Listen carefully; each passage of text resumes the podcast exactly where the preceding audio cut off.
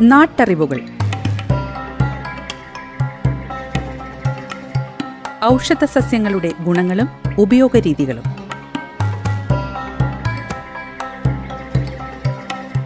നിർവഹണം സിന്ധു ജസ്റ്റിൻ.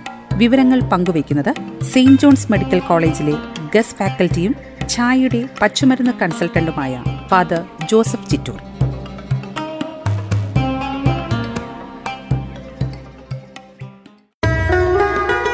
നമസ്കാരം പ്രിയ ശ്രോതാക്കളെ നാട്ടറിവുകളിലേക്ക് ഹൃദ്യമായ സ്വാഗതം.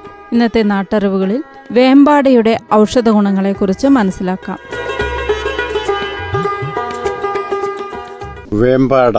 ഇതിന് ദിനേശവല്ലി എന്ന് കൂടെ ഒരു പേരുണ്ട്. ഇന്ന് നമ്മൾ ഇത് അങ്ങാടി മരുന്ന് കടയിൽ നിന്നും വാങ്ങിക്കുകയാണ് സാധാരണ. കേരളത്തിലെ പല നാട്ടുവൈദ്യന്മാരും ഇത് വളർത്തുന്നുണ്ടായിരുന്നു.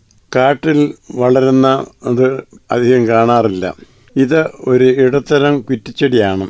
നന്നായി വളരുമ്പോൾ അതിന്റെ തല വള്ളി പോലെ താഴോട്ട് തൂങ്ങിക്കിടക്കും. പൂവ് കാഴ്ചയ്ക്ക് വളരെ സുന്ദരമാണ്. എന്നാൽ അതിന്റെ ഗന്ധം അത്ര നല്ലതായി തോന്നുന്നില്ല. അതിന്റെ പഴുത്ത കായ തിന്നാൻ കൊള്ളാവുന്നതാണ്. രുചിക്കും മധുരവുമുണ്ട്. പച്ചക്കായ അച്ചാറിടാൻ കൊള്ളാം.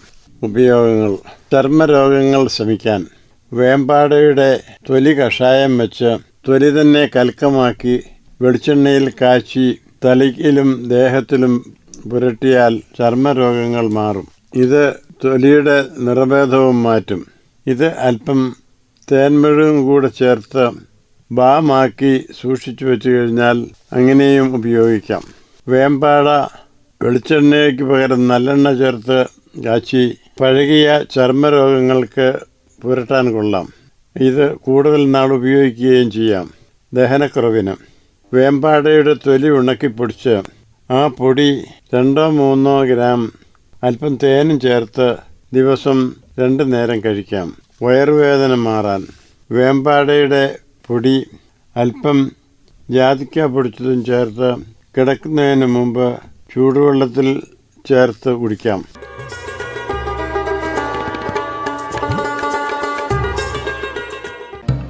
നാട്ടറിവുകൾ.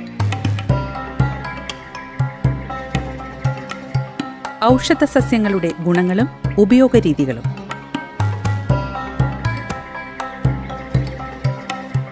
നിർവഹണം സിന്ധു ജസ്റ്റിൻ. വിവരങ്ങൾ പങ്കുവയ്ക്കുന്നത് സെയിന്റ് ജോൺസ് മെഡിക്കൽ കോളേജിലെ ഗസ് ഫാക്കൽറ്റിയും ഛായയുടെ പച്ചുമരുന്ന് കൺസൾട്ടന്റുമായ ഫാദർ ജോസഫ് ചിറ്റൂർ.